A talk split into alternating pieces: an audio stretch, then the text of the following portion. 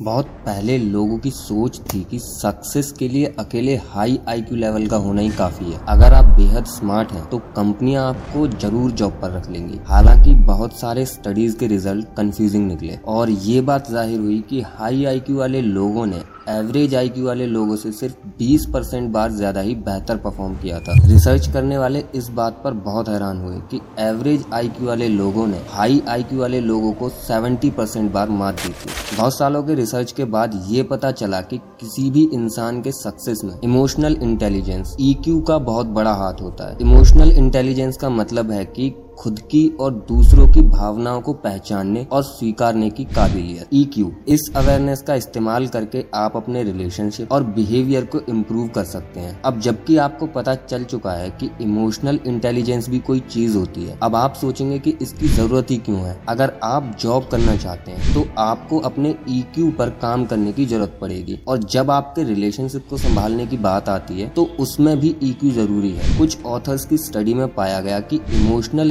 Intelligence बहुत सारे important skills का फाउंडेशन है। आप ईक्यू को एक पेड़ मान सकते हैं, जिसमें उसके पत्ते हैं communication empathy time management etcetera EQ इतना ज़रूरी है क्योंकि जब किसी आदमी के जॉब परफॉर्मेंस की बात आती है तो अट्ठावन प्रतिशत बार सक्सेस इसके कारण ही मिलती है। आपका इमोशनल इंटेलिजेंस आपको बना भी सकता है और बिगाड़ भी सकता है। आप अगर सक्सेसफुल और संतुष्ट होना चाहते हैं तो सबसे पहले आपको इमोशनल इंटेलिजेंस स्किल्स पर काम करना होगा। तो आज के इस वीडियो में हम ई e के चार डायमेंशन के बारे में डिस्कस करेंगे। तो नमस्कार दोस्तों, मेरा नाम है विहान ठाकुर और मेरे चैनल फाइनेंस टेल्स पर आपका एक बार फिर से स्वागत है। The first dimension of emotional intelligence self awareness जब आप सेल्फ अवेयर होते हैं तो आप यह समझ पाते हैं कि आप हर सिचुएशन में क्या महसूस कर रहे हैं? अपने इमोशंस के बारे में सोचते हुए टाइम बिताने को ही सेल्फ अवेयरनेस पर काम करना कहते हैं। आपको किस बात पर गुस्सा आता है? आपको क्या चीज़ खुशी देती है? आपको ये समझने की ज़रूरत है कि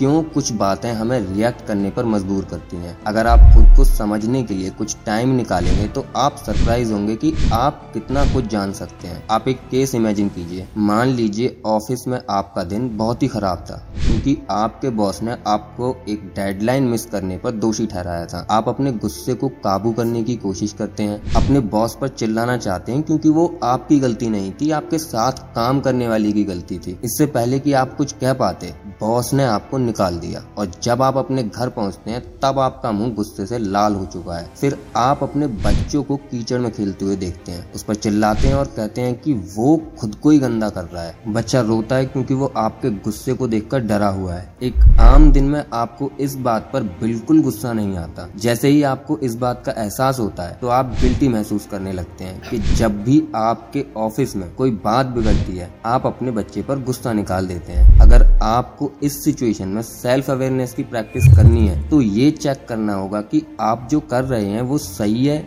या नहीं। आपको ये पता है कि आपके बच्चे की इसमें कोई गलती नहीं थी। आप सेल्फ अवेयर होकर समझेंगे कि आपको इस सिचुएशन में सही में क्या करना चाहिए। अगर आपके पास सेल्फ अवेयरनेस है तो आप खुद पर हेल्दी तरीके से काम कर पाएँगे। आप अपने इमोशंस को समझने से डरेंगे नहीं और आपको पता होगा कि ज़रूरत पड़ने पर इनसे कैसे डील कर सकते हैं। इमोशंस को आप जहाँ तक रोक सकते हैं, वहाँ तक वो रुके रहते हैं। अगर आपको हमेशा डर लगा रहता है, पर आप इसका कारण नहीं जानते तो इस तरीके से तो आप बहुत सारी अपॉर्चुनिटीज़ खो देंगे ऐसा ही कुछ होता है जब गुस्सा आप पर हावी हो जाता है। अगर आपको अपनी फीलिंग्स के बुरे हिस्सों के बारे में पता होगा, तभी तो आप उनके बारे में कुछ कर पाएँगे और आप अपना फुल पोटेंशियल पा सकेंगे। इस बुक के ऑथर्स ने दूसरे रिसर्च करने वालों के साथ मिलकर एक इमोशनल इंटेलिजेंस अप्रेजल टेस्ट बनाया, जो आपको आपके ईक्यू को बेहतर जानने में मदद करता है और उन एरियाज़ पर स्कोर देता है जिनमें आप अच्छे हैं और उनमें भी जिनमें आपको काम करने की ज़रूरत है। डेव एक रीजनल सर्विस मैनेजर है और इमोशनल इंटेलिजेंस अप्रेजल टेस्ट में उसका स्कोर 95 आया। इसका मतलब है कि वो अपने ईक्यू e के टच में है, लेकिन शुरू शुरू में डेव के स्कोर इतने ज़्यादा नहीं थे, पर स्कोर को बढ़ाने के लिए जो भी ज़रूरी स्टेप लेना पड़ा डेव ने लिया और उन्हें उसका फ़ायदा भी मिला। जैसे जैसे डेव ने इम्प्रूवमेंट दिखाई। वैसे वैसे उनके ऑफ़िस में काम करने वालों ने उनमें फ़र्क देखा। उनके साथ काम करने वालों ने कहा कि डेव पहले से ज़्यादा डिटरमाइंड और हार्ड वर्किंग हो गए हैं। जब भी डेव की टीम में कोई बड़ी गड़बड़ी होती तो डेव को गुस्सा आ जाता। फिर वे इसका सोल्यूशन निकालने में लग जाते। टीना एक मार्केटिंग मैनेजर है और इनका सेल्फ अवेयरनेस स्कोर है 69 उसके साथ काम करने वाले लोगों ने ये देखा कि टीना प्रेशर में बिल्कुल काम नहीं कर सकती थी और बहुत परेशान हो जाती थी। टीना अपने इमोशंस को खुद पर हावी होने देती थी और चिड़चिड़ाहट को दूसरों पर निकालती थी। उनके लिए बेहतर होता अगर वो अपनी आदतों को बेहतर जानती और उन पर काम करती। Self awareness strategies. ये बताना मुश्किल है कि जिस स्टेज में आप हैं, वहाँ आप में सेल्फ अवेयरनेस है या नहीं। ये लाइन दिखाई नहीं देती। सेल्फ अवेयरनेस का सफ़र तो ज़िंदगी भर का है। ये खुद के अंदर झाँक कर खुद को पहचानने के बारे में है। जब आप अपने इमोशंस के टच में नहीं होते तो ये सारे इमोशंस अजीब तरीके से बाहर निकलते हैं। कई बार तो ये आपको हैरान भी कर देते हैं, क्योंकि कभी कभी ये अचानक यूँ ही बिना बताए निकल जाते हैं। आप हैरान हो जाते हैं कि एक छोटी सी परेशानी आपको कई दिन तक परेशान कर देती है, या जब कोई जरा सी भी गड़बड़ी कर देता है तो आपको बहुत ज़्यादा गुस्सा आता है। यानी कि आपकी फीलिंग्स आपके किसी सिचुएशन से मेल नहीं खाती। इससे ये पता चलता है कि आपको इस बारे में कुछ करना ही होगा। जब भी सेल्फ अवेयरनेस की बात आती है, आपको खुद के साथ ईमानदार होना होगा। जब आप खुद की ऐसी चीज़ों के बारे में में ध्यान देना शुरू करते हैं, जिनके बारे में आपको पहले पता नहीं था तो समझ लीजिए कि आप सही रास्ते पर हैं। जैसे कि हो सकता है आपको ये महसूस हो कि आप अपना गुस्सा किसी दूसरे पर निकाल रहे हैं। दूसरे सिचुएशन में हो सकता है कि आपको ये एहसास हो कि आप चीज़ों को ज़रूरत से ज़्यादा बड़ा कर देते हैं। सेल्फ अवेयर होने में आपकी हेल्थ के लिए ऑथर्स ने एक स्ट्रेटेजी के बारे में बताया है। ये स्ट्रेटेजी है ऑब्ज़र्व द रिपल इफ़ेक्ट। पानी में गिरते एक पत्थर की तरह ही आपके इमोशंस दूसरे लोगों में लहरें, यानी रिपल रिपल्स पैदा करती है। एक मैनेजर जो अपने एक एम्प्लॉय पर बाकी सभी एम्प्लॉयज़ के सामने चिल्लाता है और उसका अपमान करता है तो एक रिपल पैदा होता है। तो ऐसा लगता है कि जिस एम्प्लॉय की इंसल्ट हुई थी, सिर्फ़ वो इफ़ेक्ट हुआ है, पर ऐसा नहीं है। वो सारे एम्प्लॉय जो वहाँ मौजूद थे, उन्हें भी ऐसा लगा जैसे उनको भी डांट पड़ी है। सारा दिन सब ये सोचते हुए गुजारते हैं कि पता नहीं कब बॉस के गुस्से का सामना करना पड़ जाए। आपको याद रखना चाहिए कि आपके इमोशंस न सिर्फ़ आपको, बल्कि और लोगों को भी इफ़ेक्ट करते हैं। अपने इमोशंस का दूसरे लोगों के ऊपर पड़े रिपल इफ़ेक्ट को ऑब्ज़र्व कीजिए। आपके इमोशंस से जो लोग इफ़ेक्ट हुए हैं, आप उन लोगों से भी पूछ सकते हैं कि उनको कैसा फील हुआ। जब आप अपने इमोशंस से पढ़ने वाले इफ़ेक्ट को समझने में सफल हो जाते हैं तो आपको पता चलेगा कि आप लोगों पर किस तरह की रिपल बनाना चाहते हैं। The second dimension of emotional intelligence self management self management आपकी सेल्फ अवेयरनेस पर डिपेंड करती है। ये आपकी वो एबिलिटी है जो आपके इमोशंस के लिए आपकी अवेयरनेस का यूज़ करता है। जब भी आपके इमोशंस की बात होती है, आप उसे बड़े ही फ्लेक्सिबल तरीके से यूज़ करते हैं। ये है अपनी आदतों का ऐसा रास्ता दिखाना जिससे खुद पर और दूसरों पर अच्छा असर हो। आसान भाषा में कहें तो सेल्फ मैनेजमेंट ये जानना होता है कि हर चीज़ से जुड़े इमोशनल रिएक्शन को आप कैसे मैनेज कर सकते हैं? इमोशन आपके डिसीज़न लेने की शक्ति को बिगाड़ सकता है। इसलिए इन परिस्थितियों से खुद को कैसे उबारेंगे, ये जानना एक बहुत बड़ा स्किल है। सेल्फ मैनेजमेंट जरूरतों को पूरा करने में देरी करने के बारे में भी है। जैसे कि हो सकता है कि अभी आपका मन अपने उस कलीग को गाली देने का कर रहा हो जिसको आप पसंद नहीं करते। आप इस मोमेंट्री ज़रूरत को डिले कर सकते हैं या उसे पूरा करने से खुद को रोक सकते हैं, क्योंकि आपको दूसरे ज़रूरी गोल्स हासिल करने हैं। ऐसे सिचुएशन में आप उस कलीग पर गुस्सा नहीं करेंगे, क्योंकि आपके पास और भी ज़रूरी गोल्स हैं। जैसे कि किसी प्रोजेक्ट का काम पूरा करना, खुद को रोकना आसान नहीं है, इसलिए सेल्फ मैनेजमेंट करने के आपके कमिटमेंट को बार बार परखा जाएगा। आपको सक्सेस तभी मिलेगी जब आप इन मोमेंट्री जरूरतों को अपने ऊपर हावी होने नहीं देंगे। ईक्यू टेस्ट में एक हेल्थ केयर एडमिनिस्ट्रेटर लेन का सेल्फ मैनेजमेंट स्कोर 93 है। जो लोग लेन के साथ काम करते हैं, उनका कहना है कि गर्मा गर्म बहस के बीच भी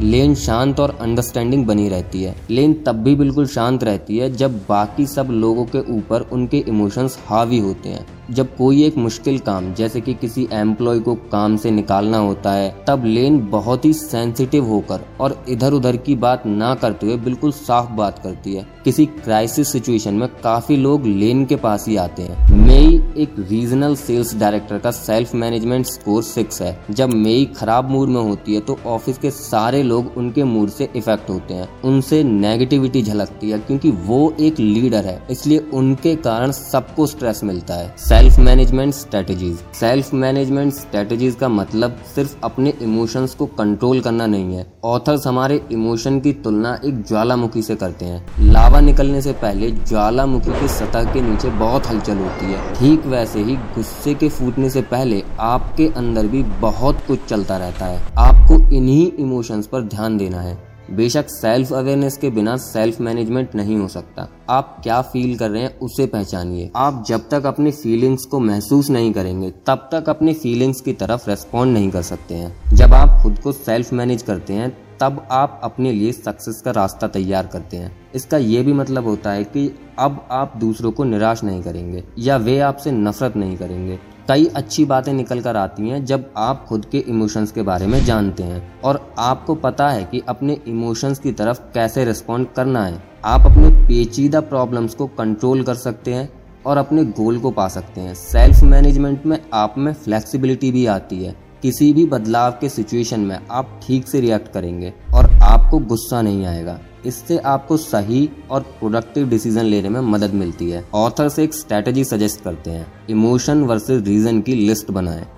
इमोशन वर्सेस रीजन की लिस्ट बनाने पर आपको सही डिसीज़न लेने में मदद मिलती है। ज़्यादातर आपके इमोशंस और आपके लॉजिकल माइंड के बीच लड़ाई चलती रहती है। दोनों साइड आपको अपनी ओर खींचते हैं। अगर आपको समझ नहीं आ रहा है कि आपको किस साइड जाना चाहिए तो आपको एक पेपर लेना है और बीच में एक लाइन खींचनी है। एक लिस्ट बना लेने से आपका माइंड साफ़ देखने लगेगा। राइट साइड के कॉलम में लिखिए कि आपके इमोशंस आपसे क्या करने को कह रहे हैं। लेफ़्ट कॉलम में ये लिखिए कि आपको रीजन देने वाला माइंड क्या कह रहा है। इसके बाद खुद से एक सवाल पूछिए कि किस जगह आपका इमोशन आपके जजमेंट को घेर रहा है और कहाँ आपका लॉजिकल माइंड आपके इमोशन के सिग्नल को अनदेखा कर रहा है। आपने शायद ऐसे पल को एक्सपीरियंस किया होगा जब आपने अपने फीलिंग्स को अपने रास्ते में आने दिया होगा। पर हमेशा लॉजिकल रहना भी ठीक नहीं है। इससे आप एक रोबोट की तरह फील और एक्ट करते हैं। अगली बार जब आपको समझना आए कि आपको किस डायरेक्शन में जाना चाहिए तो आपको इस लिस्ट की मदद लेनी चाहिए।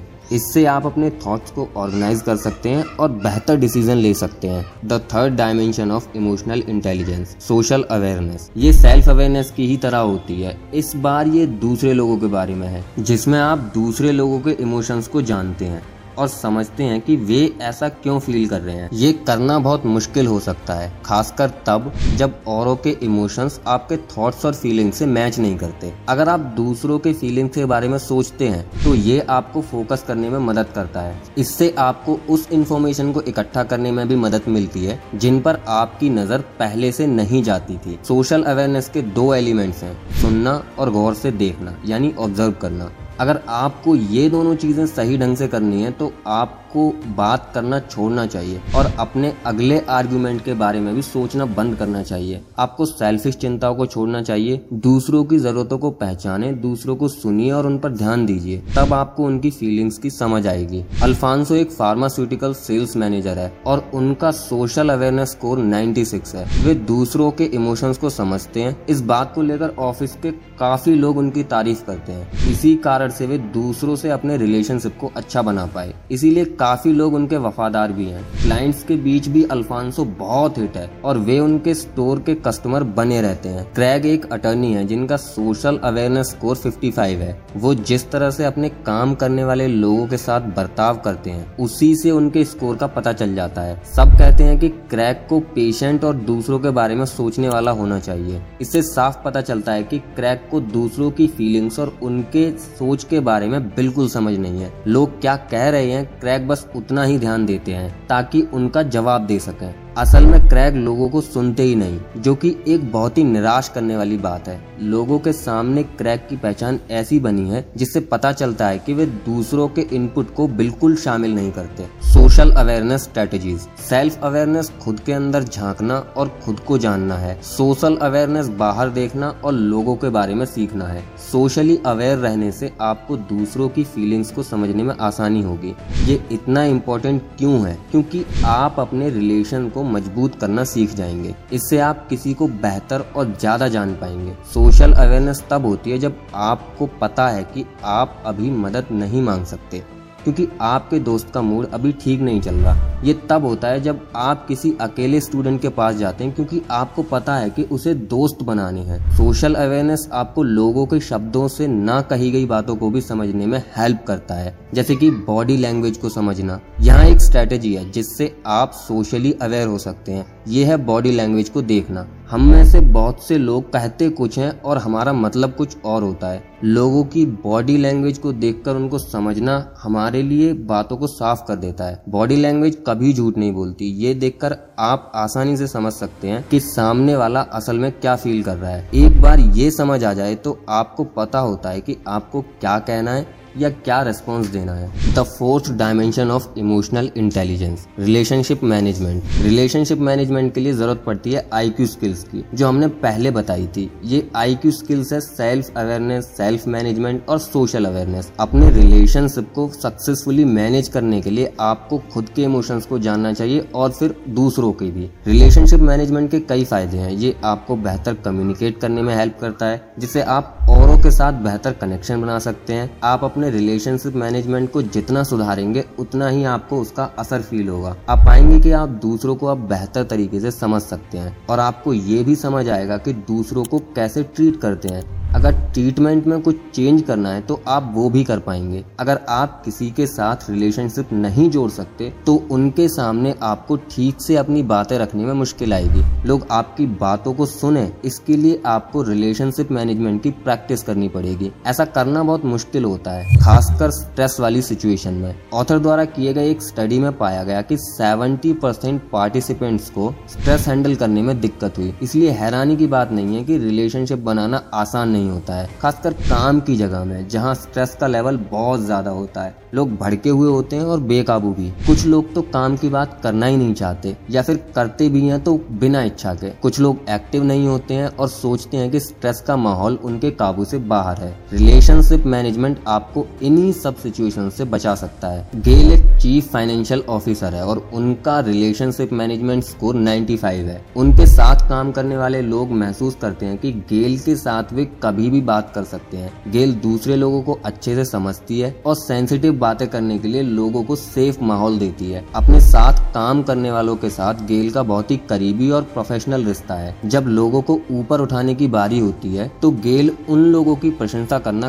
कभी नहीं भूलती जो अच्छा काम करते हैं। अगर आपने गलती भी की है, तब भी गेल आपको नीचे नहीं दिखाती, बल्कि उस गलती से सीखने के लिए कहती है। ड्रू एक सेल्स मैनेजर है, जिनका रिलेशनशिप मैनेजमेंट स्कोर 66 है। उनके साथ काम करने वाले लोगों ने देखा कि ड्रू उन लोगों को अपने लिए खतरा मानते थे, जो उनकी बातों से सहमत नहीं होते थे। ऐसा ड्रू सबके सामने ही करते थे, जिससे दूसरे लोगों पर रिपल इफ़ेक्ट बनता था। इससे ये होता था कि जिस एम्प्लॉय को ड्रू अपने लिए खतरा मानते थे, उसे बाकी लोग भी अपने लिए खतरा मानने लगे। अपनी सोच के कारण लोगों को सिखाने के बजाय वो लोगों के बीच दरार पैदा करते हैं। रिलेशनशिप मैनेजमेंट स्ट्रेटेजीज रिलेशनशिप पर काम करने के लिए बहुत एनर्जी और एफर्ट लगता है। ऐसा करने में बहुत झल्लाहट होती है, पर इसे संभालने के लिए एफर्ट लगाना फ़ायदा ही देगा। आपको अपने फीलिंग्स के बारे में सेल्फ अवेयर रहना पड़ता है। आप सेल्फ मैनेजमेंट का इस्तेमाल करके अपने फीलिंग्स को दूसरों के सामने एक्सप्रेस करते हैं। आखिर में सामने वाला क्या चाहता है और क्या फील कर रहा है? सोशल अवेयरनेस की मदद से आप उस पर अपना रिस्पॉन्स देते हैं। और रिलेशनशिप मैनेजमेंट को सुधारने के लिए ऑथर ने जो स्ट्रेटेजी दी है, वो है ओपन रहना और जानने की इच्छा रखना। हाँ अपने साथ काम करने वाले लोगों को जानना आसान नहीं है। आप इससे घबरा भी सकते हैं। पर लोगों से अपना रिलेशनशिप बनाए रखना आपके जॉब का ही एक हिस्सा होता है। अपने साथ काम करने वाले लोगों के साथ खुलना आपके लिए सबसे पहला स्टेप है। आप अपने बारे में उन्हें बताते हैं। अगर आप बहुत ज़्यादा खुलने में अनकंफर्टेबल हैं तो सिर्फ़ छोटी बातों से ही शुरुआत कीजिए। जब लोग आपके बारे में जानने लगेंगे तो वे आपको कभी गलत नहीं समझेंगे। एग्ज़ाम्पल के लिए आपके प्रेजेंटेशन के दौरान कोई लेट पहुँचता है। तो आपके चेहरे पर गुस्सा साफ़ दिखेगा और लोगों को लगेगा कि आप घबराए हुए हैं और स्ट्रिक्ट हैं। अगर आप सबको बता चुके होंगे कि आप पहले आर्मी में थे तो उन्हें पता होगा कि आपके लिए टाइम के क्या मायने हैं। ओपन होना और जानने की इच्छा रखना एक दो तरफा सड़क जैसा है। आपको लोगों के बारे में ज़्यादा जानना चाहिए ताकि वे आपको गलत ना समझें। लोगों से उनके बारे में सवाल पूछिए और उनके जवाब पर भी अपना इंटरेस्ट दिखाइए। जितना हो सके लोगों को जज करने वाले सवालों को ना पूछिए। एग्ज़ाम्पल के लिए अगर आप किसी से पूछते हैं, आपने आखिर फिलोसफी की पढ़ाई क्यों की तो सामने वाला अनकंफर्टेबल और डिफेंसिव फील करेगा। ऐसा पूछने के बजाय आपको पूछना चाहिए कि, वाह फिलोसफी आपको इसके बारे में सबसे ज़्यादा क्या पसंद है? आपका लहजा फ्रेंडली लगेगा और वो भी आपसे फ्रेंडली तरीके से पेश आएगा। कंक्लूजन आपने इमोशनल इंटेलिजेंस यानी कि ईक्यू e के बारे में सीखा। सक्सेस पाने में आपके ईक्यू e का बहुत बड़ा रोल होता है। इमोशनल इंटेलिजेंस खुद के और दूसरों के इमोशंस को समझ सकने की आपकी एबिलिटी होती है। आप इस एबिलिटी का यूज़ खुद को और अपने रिलेशनशिप्स को इम्प्रूव करने के लिए करते हैं। आपके ईक्यू e में चार डायमेंशन है। Self awareness self management social awareness और रिलेशनशिप मैनेजमेंट सेल्फ अवेयरनेस ये जानना होता है कि आप हर सिचुएशन में कौन सा इमोशन फील कर रहे हैं। आप अपनी फीलिंग्स का सामना कर पाते हैं क्योंकि आपको पता है कि ऐसा करने से आप खुद को और भी बेहतर तरीके से जान सकते हैं। सेल्फ मैनेजमेंट आपके सेल्फ अवेयरनेस पर डिपेंड करता है। आपको अपने इमोशनल रिएक्शन का पता होता है, इसलिए आप इसे खुद पर हावी नहीं होने देते। खुद को सही से मैनेज करने की वजह से आप जल्दबाजी में डिसीज़न लेने से बच सकते हैं। इससे आप खुद को वो बातें कहने से रोक सकते हैं जो आप कहना नहीं चाहते। सोशल अवेयरनेस सेल्फ अवेयरनेस की तरह ही है। पर ये दूसरों के बारे में है। दूसरों की फीलिंग्स को पहचानने और समझने के लिए दो रास्ते हैं। उन्हें सुनना और उनको ऑब्ज़र्व करना। आप दूसरों को सुने तो सिर्फ़ इसलिए नहीं कि आपको उनके साथ बात करनी है। उनके बिहेवियर को भी आप ऑब्ज़र्व कीजिए। ताकि आपको पता हो कि आप उन्हें कैसे अप्रोच कर सकते हैं। रिलेशनशिप मैनेजमेंट को सारे ईक्यू e स्किल्स की ज़रूरत पड़ती है। एक अच्छे रिलेशनशिप को बनाने में टाइम तो लगता है, पर इसके बहुत सारे फ़ायदे हैं। सेल्फ अवेयरनेस और सोशल अवेयरनेस का यूज़ करके आप इमोशंस को उनके जगह रखते हैं। फिर आप उसके आगे बढ़कर कम्युनिकेट करते हैं। रिलेशनशिप मैनेजमेंट का मतलब झगड़ों को बेहतर सुलझाना भी है। खुद पर और दूसरों के साथ अपने रिलेशनशिप पर काम करना आसान नहीं है। वैसे भी हम सभी अलग अलग नज़रिए और पर्सनैलिटी के होते हैं। पर ये सब ज़रूरी है क्योंकि इससे आप बेहतर इंसान बनते हैं। यही नहीं, आप मौकों पर रिलेशनशिप के लिए खुद को खोल देते हैं। आपको खुद पर काम करना नहीं छोड़ना चाहिए। रिलेशनशिप बनाने के लिए हमेशा याद रखिए कि कोई भी आदमी एक आइसलैंड की तरह अकेला नहीं रह सकता। आपको लग सकता है कि आप सब कुछ अकेले ही कर सकते हैं, पर ऐसा पॉसिबल ही नहीं है। हम औरों के साथ जो कनेक्शन बनाते हैं, वही हमारी लाइफ को मीनिंगफुल और संतोषजनक बनाते हैं। खुद को इम्प्रूव कीजिए, क्योंकि आप इसके काबिल हैं और दूसरों को भी आपका सबसे बेहतर रूप दिखना चाहिए। So that's it for today guys I hope you like the video I am Vihan and I am signing out the first dimension of तेरी खासी भी अभी आनी थी? द